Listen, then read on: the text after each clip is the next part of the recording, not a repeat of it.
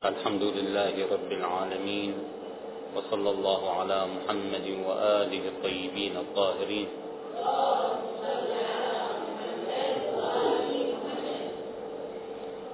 تطرقنا في المحاضرة السابقة عن مسألة الانتظار ودور المرأة في الانتظار باعتبار أن هذه المحاضرات عقدت تحت عنوان الانتظار وعلاقة الانتظار بالمرأة أو علاقة المرأة بالانتظار. وذكرنا بالأمس أن الإسلام كرم المرأة أيما تكريم حتى لم يغفل أن تكون المرأة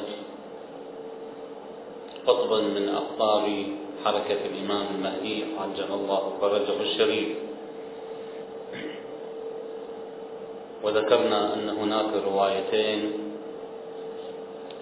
تذكران أن من أصحاب الإمام المهدي عليه السلام خمسون امرأة. ورواية أخرى تذكر أن من أصحابه ثلاثة عشر امرأة وقلنا لا تعارض بين الروايتين. لكن في الرواية الثانية التي ذكرت أسماء أصحاب الإمام من النساء وأن لهن دور دور مهم عند ملاقاة الإمام عليه السلام مع أعدائه حيث تقوم تلك النساء بدور التمرير ومداواة الجرحى من جيش الإمام المهدي عليه السلام. إذا أردنا أن نتمعن في هذه الرواية وأن نحقق في هذه الأسماء نقف نقف على خصائص أصحاب الإمام المهدي عليه السلام من النساء. مواصفات أولئك النساء اللواتي اختاره الله تعالى أن تكون من جملة أصحاب الإمام. ما هي هذه الصفات؟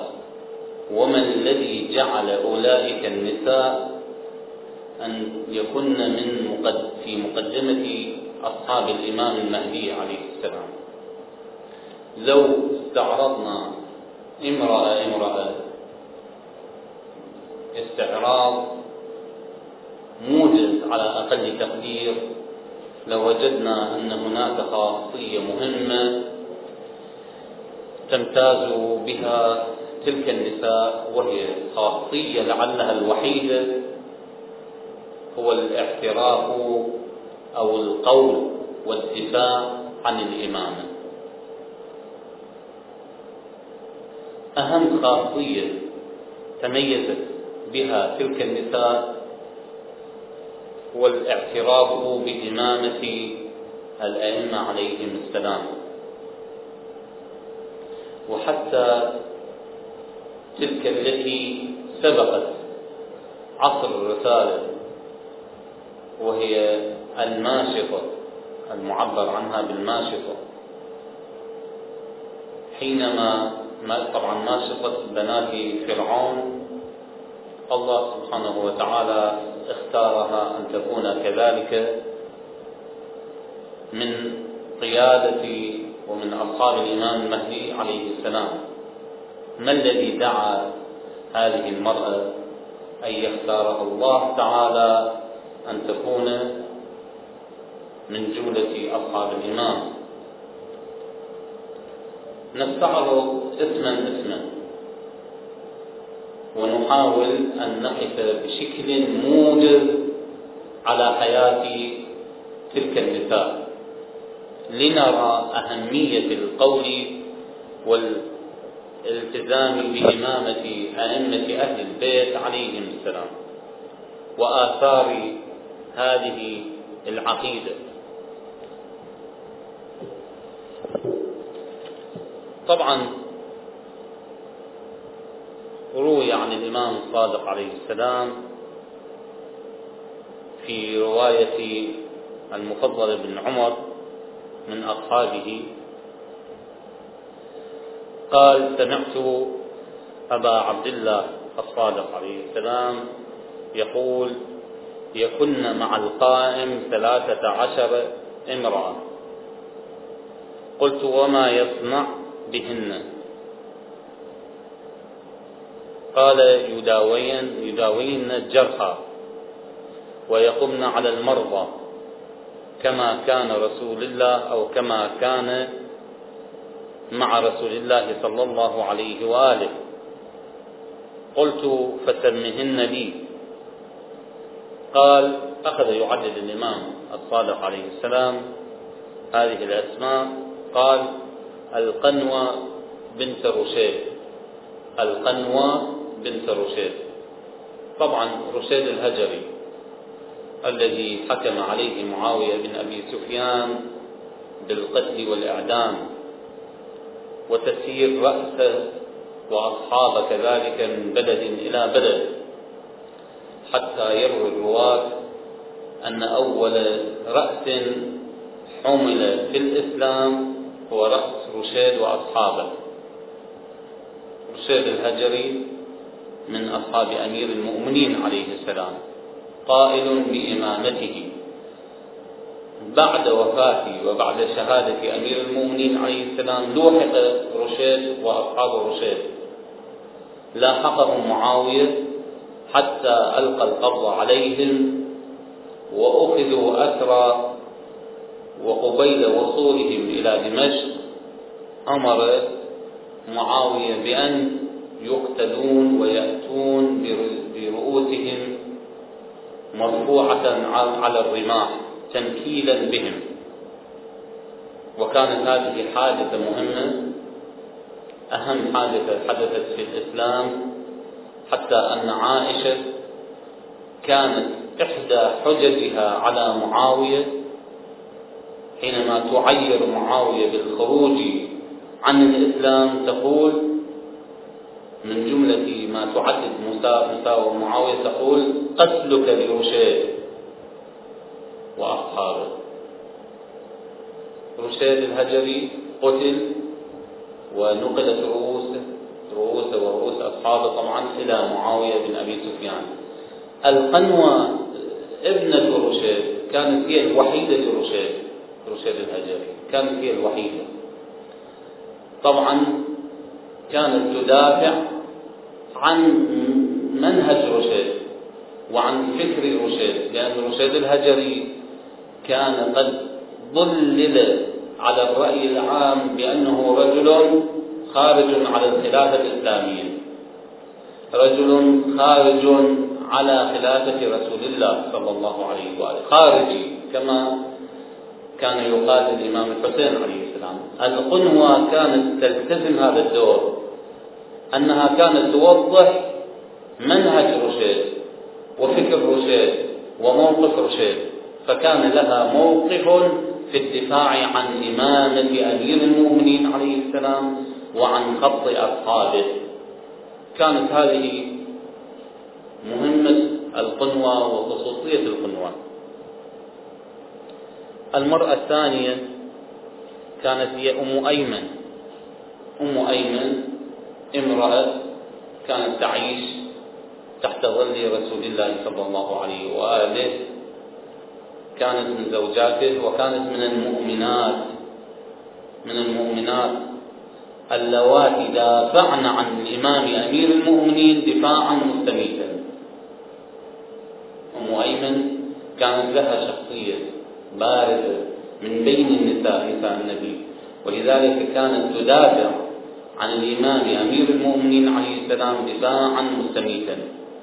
ولذلك كان أمير المؤمنين عليه السلام يخصها بالاحترام والتبجيل والتقدير كما كان النبي كذلك يخصها.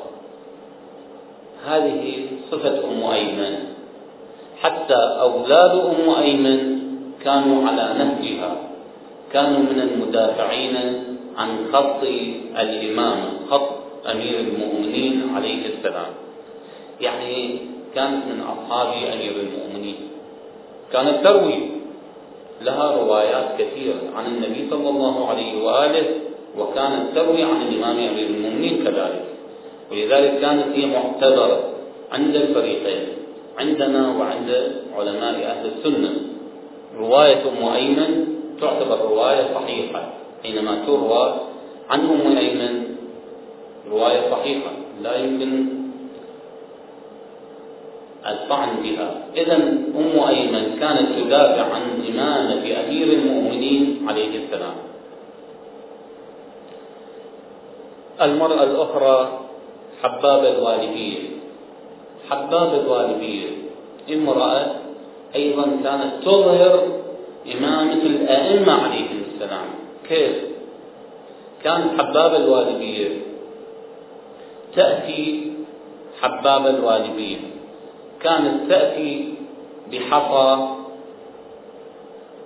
إلى النبي صلى الله عليه وآله لترى المعجز من النبي صلى الله عليه وآله. قالت يا رسول الله هذه حصى هذه الحصى هل تستطيع أن تختم لي بهذه الحصى حتى تبقى عندي ذكرى وبركة أتبرك بها؟ قال نعم. أخذ الحصى فختم على الحصى وكانت كأنها الطينة حصى صلبة قوية. ختم عليها وكأنها الطينة يعني ببركته حينما أخذها. طبعا ببركته صلى الله عليه وآله. كان الحديد يطاوعه. وكان الحصى أيضا يطاوعه كالطين. فكان يختم على هذه الحصى حينما توفي رسول الله صلى الله عليه وآله انتقل الأمر إلى الإمام أمير المؤمنين عليه السلام. حباب الوالدية أرادت أن تثبت استحقاق أمير المؤمنين عليه السلام بالامامه وأنه وريث رسول الله صلى الله عليه وآله أن تنتقل صفات وخصائص النبي صلى الله عليه وآله بعلي عليه السلام. قالت يا أمير المؤمنين أتيت برسول الله صلى الله عليه وآله وسألته عن معجزة. أن يختم لي على هذه الحصى فختم لي على هذه الحصى. أتقدر أنت كذلك؟ قال نعم. فأخذ الحصى فكانت كالطينة في يده الشريفة فختم عليها. أثبتت حباب الوالبية أن ما كان عند النبي صلى الله عليه وآله من خصائص انتقلت إلى الإمام أمير المؤمنين عليه السلام باعتبار وصايته عن النبي. كان لها موقف عظيم بهذه الحالة بهذه الطريقة. انتقل الأمر بعد شهادة أمير المؤمنين عليه السلام إلى الإمام الحسن.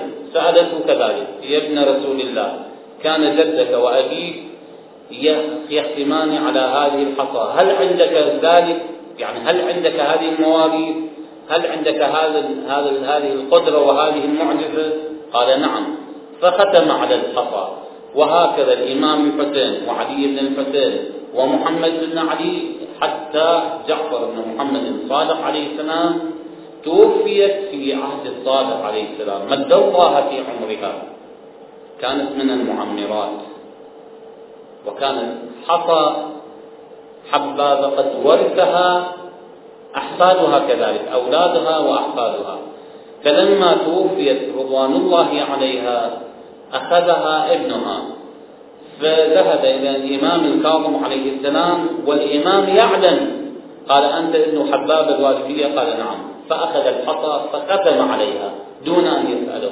إثباتا لإمامته وإثباتا لإعجازه عليه السلام. ثم بعد ذلك انتقلت الحصى إلى حفيده وحبابه. وهكذا من إمام إلى إمام حتى انتهى الدور بالإمام العسكري عليه السلام. كانت هذه الحصى تتناقل من إمام إلى إمام. فأختام الأئمة عليهم السلام في هذه الحصى. ومعروف حصى حباب الوالدية أثبتت فيها بهذه الطريقة معجزة الأئمة عليهم السلام واستحقاقهم وراثة النبي صلى الله عليه وآله. طريقة عملية.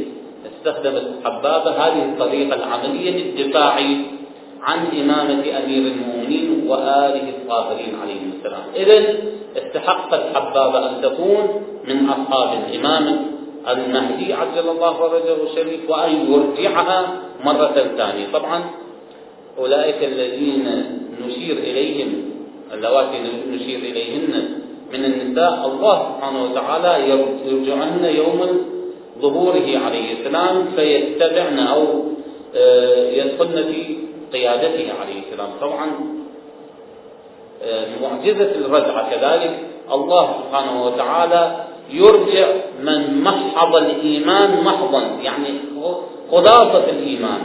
ومن محض الكفر محضا يعني خلاصة الكفر فيرجعه بعد ذلك إلى الدنيا. إذا أولئك النساء اللواتي وقفن مع الأئمة عليهم السلام الله سبحانه وتعالى يكرمهن بالرجعة برجعة أخرى كذلك يدخلن من ضمن قيادة الإمام المهدي عليه السلام. هذا دور حبابة الدفاع عن الإمامة المرأة الأخرى سمية أم عمار. سمية أم عمار بن ياسر. تلك المرأة التي كانت أول شهيدة في الإسلام. أيضا دافعت عن النبي صلى الله عليه وآله دفاعا مستميتا. وفي نفس الوقت تدافع هي عن الإمامة لأن النبي صلى الله عليه وآله نبيا وإماما. إذا المدار في ذلك هو الدفاع عن إمامة أهل البيت عليهم السلام حتى المتمثلة في النبي صلى الله عليه وآله. فكانت سمية شهيدة الإسلام الأولى أن جعلها الله تعالى من أصحاب الإمام المهدي عليه السلام. سمية. المرأة الأخرى زبيدة. طبعا زبيدة أي زبيدة؟ زبيدة لم يذكر لنا التاريخ إلا زبيدة زوجة هارون الرشيد. زبيدة زوجة هارون الرشيد المعروف عنها أنها كانت تعيش في قصور الخلافة العباسية. كان بنو العباس ورواة بني العباس ومؤرخو بني العباس ينقلون شيئا آخر عن شخصية زبيدة كانت زبيدة امرأة القصر. امرأة القصر الأولى امرأة البلاد الأولى. كانت هي بمثابة خليفة أيضا. الآن دول التي فيها دستور ملكي دستوريا يكون الملك وتكون زوجته أيضا ملكة لكنه ملكة ليس لها حق التصرف لكن لها حق الصيانة. مصونة يعني مصونة دستوريا كأنها الملك. ولذلك تسمى امرأة البلد الأولى مثلا. في النظام الملكي هكذا. يتبع زوجة الملك تكون أيضا بمثابة الملك لكن لا تتصرف بشؤون الدولة. تسمى السيدة الأولى. في دول المملكات الآن في أسبانيا في بريطانيا في الدول آه، الأخرى التي تعيش نظام ملكي حتى في الدول العربية. امرأة الملك تكون ملكة لكن غير متمكنة من التصرف. زبيدة كانت كذلك بل كانت أكثر من ذلك. كانت تأمر كما يأمر هارون الرشيد لأن لها أهمية عند بني العباس. كانت هي بنت المهدي العباسي حفيدة جعفر أبو جعفر المنصور. كان أبو جعفر المنصور لقبها بزبيدة. زبيدة هي أمة الله اسمها اسمها الحقيقي أمة الله. لكن لقبها أبو جعفر المنصور اهتماما وعناية ورعاية بها بزبيدة لجمالها ولعلمها ولفهمها ولحكمتها. كانت تمتاز عن نساء ابن العباس بهذه الخصائص حتى أن أبو جعفر المنصور كان يلقبها, يلقبها بزبيدة. فإذا اسمها أمة العباس أمة الله. وكان لقبها زبيدة المؤرخون والذهنية العامة على كل المستويات تنظر إلى زبيدة بأنها امرأة متهتكة هكذا ينقل. حتى في أفلام وفي مسلسلات تحاك وتصاغ لهذا الغرض كان يقال عنها أنها كانت تتحكم بالقصر وكانت تأمر وكانت تنهى وكانت تجالس الآخرين وتجالس المطربين وإلى آخره. كانت تأمر المطربين بأن يجلسوا في قصر الزبيدة وتستمع إلى الغناء. لكن الحقيقة حين التحقيق نجد أن شخصية زبيدة غير هذه الشخصية. شخصية زبيدة العباسية شخصية تقوى شخصية تدين شخصية مهمة من حيث التقوى من حيث التدين ومن حيث الحكمة ومن حيث العلم. زبيدة كانت لديها مئة جارية يختمن القرآن في ليلة واحدة. توزع الأجزاء على تلك الجواري فيقرأن القرآن في كل ليلة. يقول الراوي حينما يدخل الشخص إلى قصر زبيدة لأن زبيدة كانت تمتلك قصر غير قصر هارون الرشيد. كان الراوي كان الرجل إذا يدخل إلى إلى قصر زبيدة يسمع دويا كدوي النحل لأن الجواري كن يقرأن القرآن تفرض على جواريها قراءة القرآن في كل ليلة. خلاف ما كان يشاع عن زبيدة أنها كانت تتمتع بليالي حمراء وتجالس المطربين وتستمع إلى المغنين كانت زبيدة امرأة تقوى تأمر من مالها الخاص أن تفتح قنوات من مكة إلى بغداد على طريق الحاج حتى الحاج بإمكانهم أن يتمتعوا بهذه المياه التي مياه القنوات التي فتحتها زبيدة حتى يقال أنها صرفت عليها كذا ألف ألف دينار دينار من الذهب. كانت زبيدة تعطي وتنفق في سبيل الله تعالى. هذه شخصية زبيدة الشيخ الصدوق ينقل عن السيدة زبيدة بأنها امرأة من أصحابنا. كانت من أصحابنا. وعبارة كانت من أصحابنا تشير إلى تشيع السيدة زبيدة وإلى القول بإمامة الإمام الكاظم عليه السلام. خلاف ما كان يشاع الشيخ الصدوق ينقل عن أساتذته ومشايخه.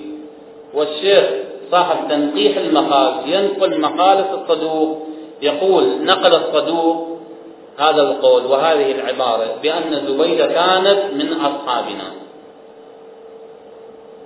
كانت تقول بإمامة الإمام موسى بن جعفر عليه السلام. خلاف ما كان يعتمد ذلك الرشيد العباسي حينما ينقل الإمام من سجن إلى سجن. بالعكس هي كانت تقول بإمامته ولكن تخفي ذلك. حذرا من الرشيد. يبدو أن الرشيد في يوم من الأيام عثر على وثائق مهمة تؤكد وتثبت أن زبيدة تقول بإمامة الإمام موسى بن جعفر عليه السلام. ولها اتصال بالإمام موسى بن جعفر عليه السلام. من باب أنها ترسل لعله مثلا ترسل له الحقوق ترسل له الهدايا كما كانت تفعل أم المتوكل العباسي ترسل للإمام الهادي عليه السلام هدايا خفية عن المتوكل العباسي زبيدة كانت تقول بإمامة الإمام موسى بن جعفر عليه السلام لما عرف وعلم هارون الرشيد بذلك حلف على طلاقها. لكن لم ينفذ ذلك. لماذا لم ينفذ؟ لأن شخصية زبيدة كانت مهيمنة على بني العباس. شخصية محترمة. لا يستطيع. هارون الرشيد أن يبيح للآخرين اتجاه زبيدة وعقيدة زبيدة. كانت هناك صراع في البيت العباسي. يحذر هارون الرشيد من إثارة هذا الصراع. ولذلك كان يقول حلف يعني المؤرخون يقول حلف هارون الرشيد عندما علم بقولها بإمامة موسى بن جعفر عليه السلام حلف على طلاقها. رواية أخرى تقول كان هارون الرشيد ينقل للآخرين يقول كنت أهاب زبيدة حتى أني لا أجلس على فراشها لا أدخل لغرفتها. هذا لا يعني أنه فعلا يهاب زبيدة هذا يعني أن هناك مقاطعة بين هارون الرشيد وبين زبيدة اختلاف بين هارون الرشيد وبين زبيدة ولكن هارون الرشيد كان يكتم ذلك كان يخاف على ملكه وعلى خلافته وعلى أمره من أن يكون هناك نزاع ينشب بين الخطين العباسيين المتنافسين. ولذلك كان يكتم ذلك. كان يخاف أن يبيح. زبيدة كذلك كانت لا تستطيع أن تبيح بإمامة بالقول بإمامة موسى بن جعفر عليه السلام. حالها حال زوجة فرعون آسيا. حينما كانت تعتقد بنبوة موسى عليه السلام كانت تكتم حتى بعد ذلك عثر فرعون على أنها تقول بنبوة موسى عليه السلام. هارون الرشيد كذلك كان لا يستطيع أن يثبت للآخرين اتجاه زبيدة اتجاه المخالف لبن العباس لكن لا يريد أن يتضح هذا شيء والشيء الآخر كان هارون الرشيد لا يريد أن يعطي مستمسكا للمعارضة العلوية لمعارضة الأئمة عليهم السلام. حتى لا يقال أن الإمام موسى بن جعفر عليه السلام والأئمة عليهم السلام أثروا حتى على بيت هارون حتى على عائلة هارون. كانت المرأة تعيش حياة وجدانية حقيقية في بني العباس. أكثر نساء بني العباس كن يقن بالإمامة بإمامة الإمام موسى بن جعفر والأئمة الآخرين عليهم السلام. لكن لا يستطعن الإباحة بذلك. بنو العباس يعرفون أحقية أئمة أهل البيت عليهم السلام. لكن ينازعهم في ذلك طمعهم وحبهم للملك.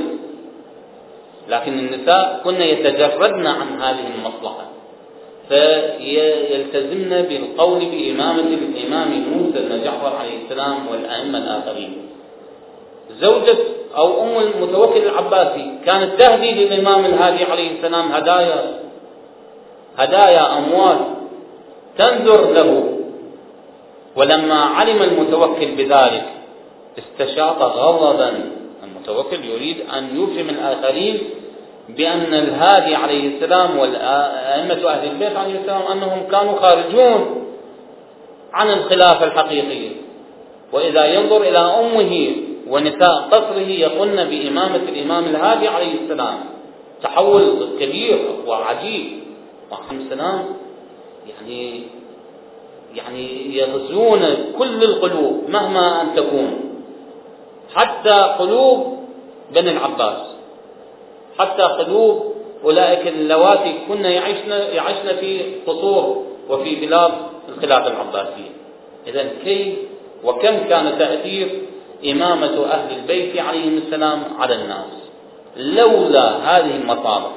يعني لو جرد الإنسان عن مصالحه وبقي على فطرته لا يختار غير سبيل أهل البيت عليهم السلام. إذا كانت زبيدة بهذا الحال. وكل ما كان يروى عنها هذا شيء غير صحيح.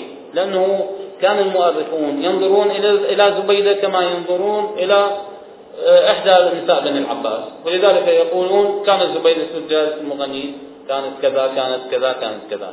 لا ينقلون هذا الجانب الإيجابي جانب التقوى لزبيدة. وهذا عجيب. حتى في الفتنة التي حدثت في بغداد أيام فتنة الحنابلة كما هو اليوم.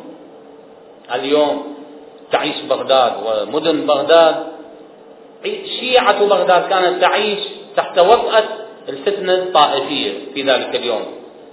يعني سنة 347 إلى سنة 357 عشر سنوات كانت وطأة تعيش الخلافة. يعني شيعة بغداد كانوا يعيشون وطأة الخلافة يعني الفتنة الطائفية حتى كانوا يقتلون ما يقتلون ثم عدوا هؤلاء على قبر زبيدة فهدموه وأحرقوه أحرقوا قبر زبيدة لماذا؟ لماذا قبر زبيدة؟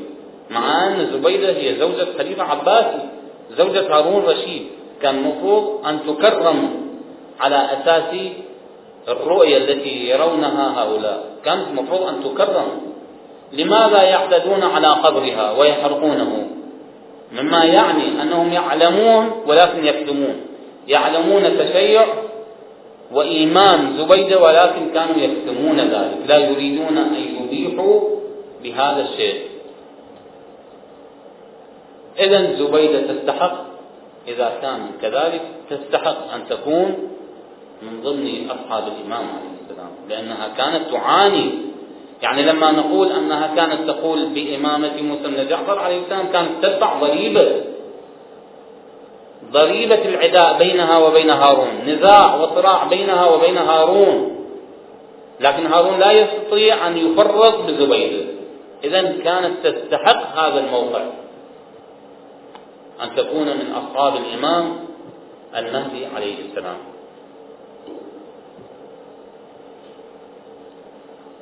المرأة الأخرى أم خالد الأحمسية.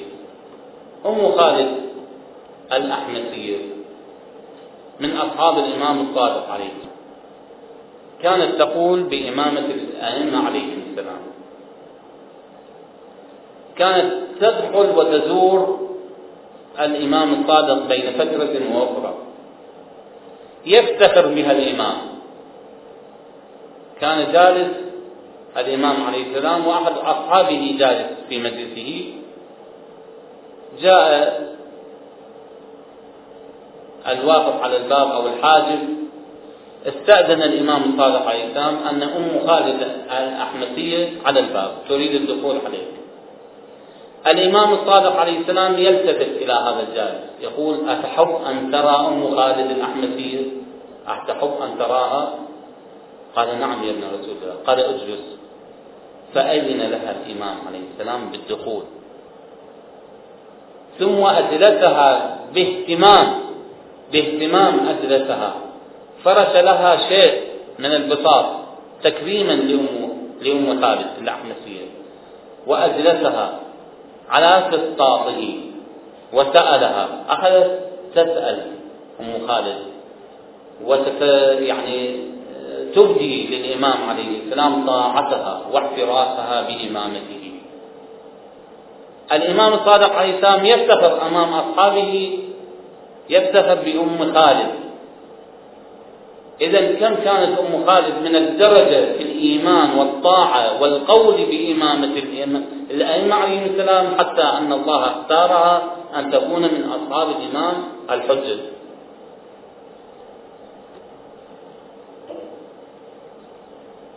أم سعيد الحنفية المرأة الأخرى. أيضا من أصحاب الإمام الصادق عليه السلام. كانت تدافع عن إمامة الإمام.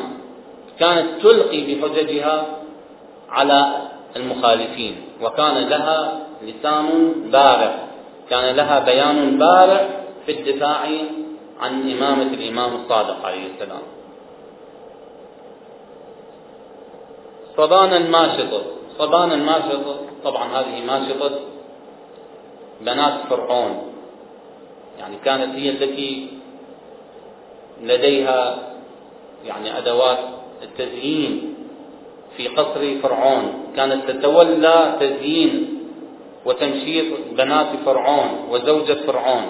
يعني كانت لها مكانة في بيت فرعون وفي قصر فرعون. المرأة التي تتولى أمر عائلة فرعون أو عائلة الملك لا بد أن تكون لها حظوة واهتمام من قبل الملك. لأن لا يدخل أحد إلى قصر الملوك إلا أن تكون لهم حظوة وقر. فكانت صبانة هذه الماشطة أو هذه المزينة كانت تدخل إلى بيت أو قصر فرعون وكانت محسوبة على حاشية الملك. كان يهتم لها الملك. لأنها كانت موضع أسراره تطلع على أسرار عائلة الملك. لا بد أن تكون هناك درجة من من المنزلة ومن القرب لهذه المرأة. لكن مع هذا كانت هذه الناشطة تقول بنبوة موسى تؤمن كما آمنت آسيا زوجة فرعون. ممكن أن يكون هناك تأثير من قبل آسيا على هذه المرأة. صبانة امرأة مؤمنة آمنت بموسى بنبوة موسى وقالت بذلك. حينما علم فرعون أن آسيا تقول بنبوة موسى نهاها. فلم تنتهي فأمر أن تعذب وتقتل بأن يعني يثبت في على يديها ورجليها أعمدة من حديد وهي حية. كانت تعذب زوجة فرعون. الله سبحانه وتعالى قبل أن تعرج روحها إلى السماء أراها بيتها في الجنة. كانت تضحك بعد ذلك. يقول فرعون انظروا إلى هذه إلى آسيا. إنها مجنونة. تعذب وهي تضحك هذه مجنونة التي تقول بنبوة موسى مجنونة والإثبات على ذلك أنها كانت تعذب وتضحك هي كانت ترى كانت ترى قصرها ومكانها في الجنة فكانت تضحك وكانت تنسى هذه الآلام. صبان كذلك حينما علم فرعون أن القضية اخترقت بيته. وقصره وبلاطه أمر أن تؤجج نار وأن توقد نار في مكان ما فتلقى صبانه في النار. ألقي الصبانة وهي مطمئنة. وهي مطمئنة. حتى روي وهذه الرواية تختلف مرة تروى عن صبانة الماشطة ومرة تروى عن نساء أصحاب الأخدود.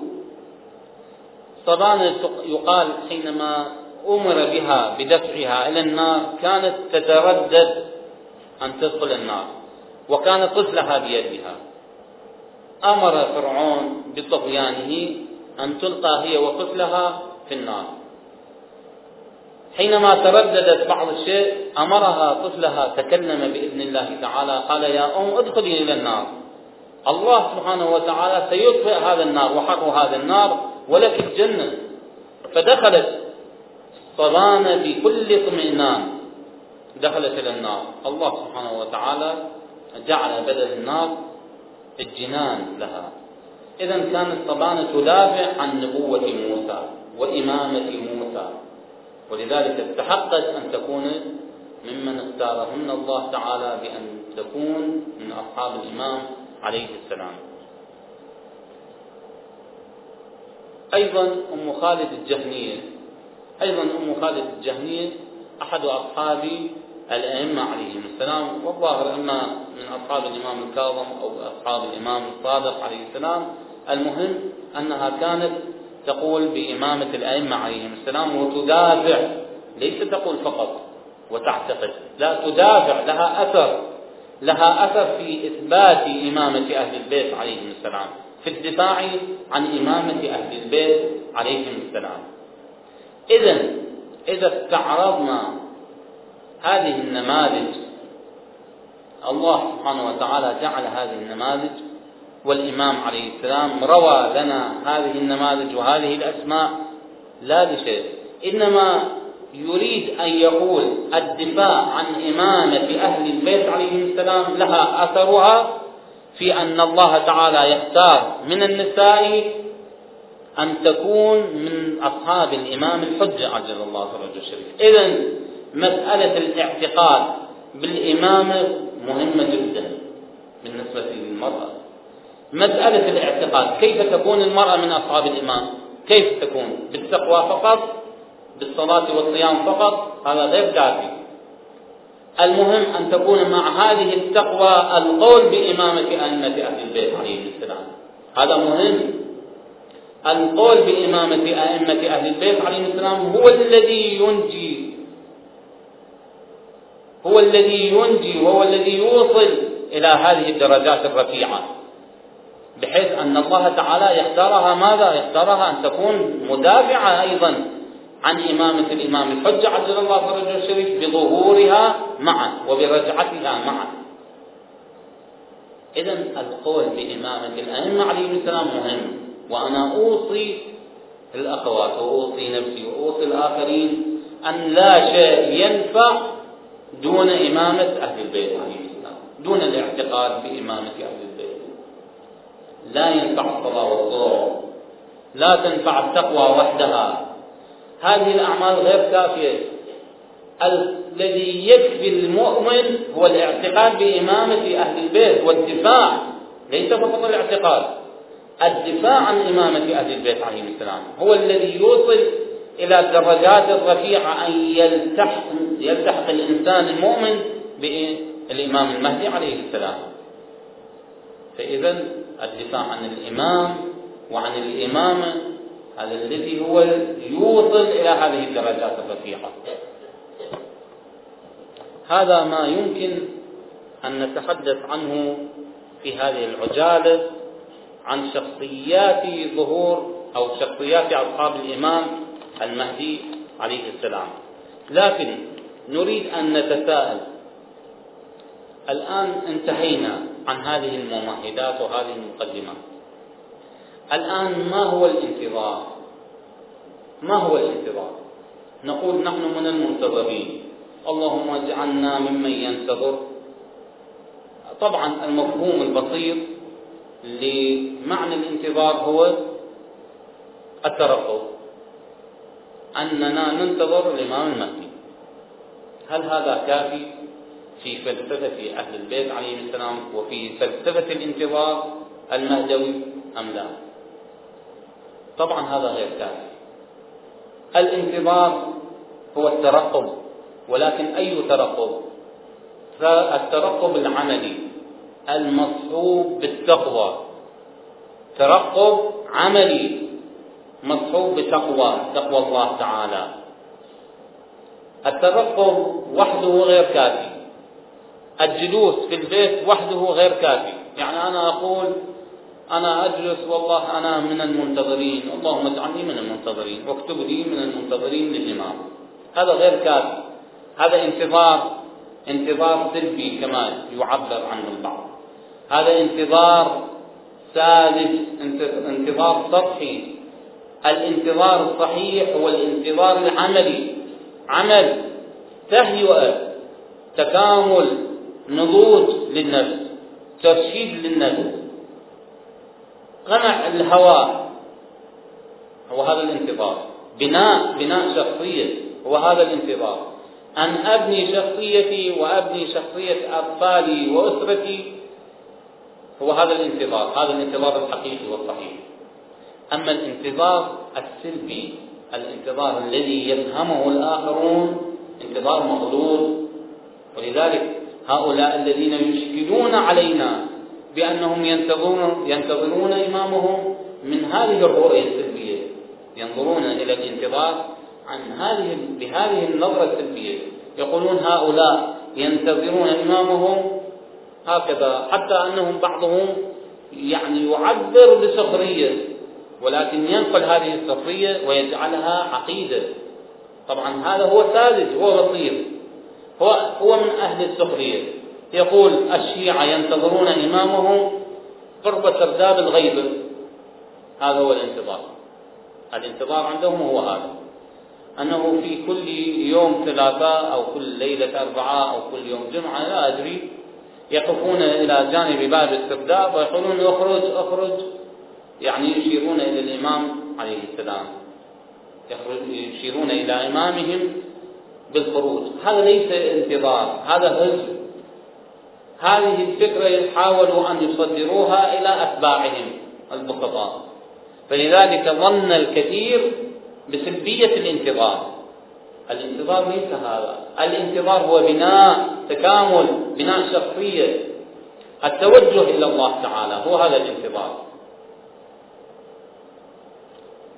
إذا إذا عرفنا ملخص الانتظار. نشير إشارة سريعة إلى عناصر الانتظار. ما هي إذا عناصر الانتظار؟ أنتم تطلبون منا انتظار إيجابي. نعم انتظار إيجابي. لكن ما هو هذا الانتظار الإيجابي؟ كيف نعمل؟ كيف نعمل على أساس هذا الانتظار الإيجابي؟ ما هي عناصر هذا الانتظار حتى يطلب منا أن نكون من المنتظرين؟ أول عنصر مهم من عناصر الانتظار هي النية. النية باعتبار أن الانتظار عمل عبادي التوجه إلى الله تعالى به. أنا حينما أنتظر الإمام عليه السلام أنوي لله تعالى قربة إلى الله تعالى كما أتوجه إلى الله تعالى بالصلاة والصوم كذلك أتوجه إلى الله تعالى بالانتظار لأن الانتظار أفضل العبادة الانتظار. أفضل طاعة هو الانتظار. انتظار المؤمن هذا الانتظار يحتاج إلى نية يحتاج إلى إعمال نفس يعني حينما أنا أصوم أو أصلي كيف أثبت لله تعالى أني صليت قربة له. لا بد أن تكون هناك نية مصاحبة للعمل أو تسبق العمل. إذا الانتظار يحتاج إلى نية. النية توجه النفس إلى هذا العمل العبادي. توجه النفس. يعني لا أقول أنا من المنتظرين وأنا أعمل وأنا كذا بدون نية. نيتي أن أتوجه لهذا الانتظار الصحيح والإيجابي بأن يكون قربة إلى الله تعالى. وإلا غير ذلك فلا يكون انتظار عبادي لأن العبادة لا بد أن تكون نية. معروف أن الأمور العبادية تفترق عن الأمور التوقدية بماذا؟ معروف الأمور العبادية هي الصلاة مثلا. الأمور التوسطية التي ليس فيها نية قربة. لكنها واجب كيف؟ أنا هذا ثوبي مثلا نجس يجب علي غسله أغسل هذا وأزيل النجاسة لكن بدون نية بدون نية قربة لا تحتاج يعني لا يحتاج إزالة النجاسة إلى نية نية القربة هذا يسمى عمل ماذا؟ عمل توصلي أما العمل العبادي ماذا؟ أن يكون عملا تقربيا إلى الله تعالى أن يكون مصحوبا بنية. هذا أهم عنصر من عناصر الانتظار. وأما العناصر الأخرى نرجئه إلى غد إن شاء الله تعالى ونتحدث عن آه، ذلك بالتفصيل أو بالإيجاز حسب ما يقتضي الوقت. والحمد لله رب العالمين وصلى الله على محمد وآله الطيبين الطاهرين.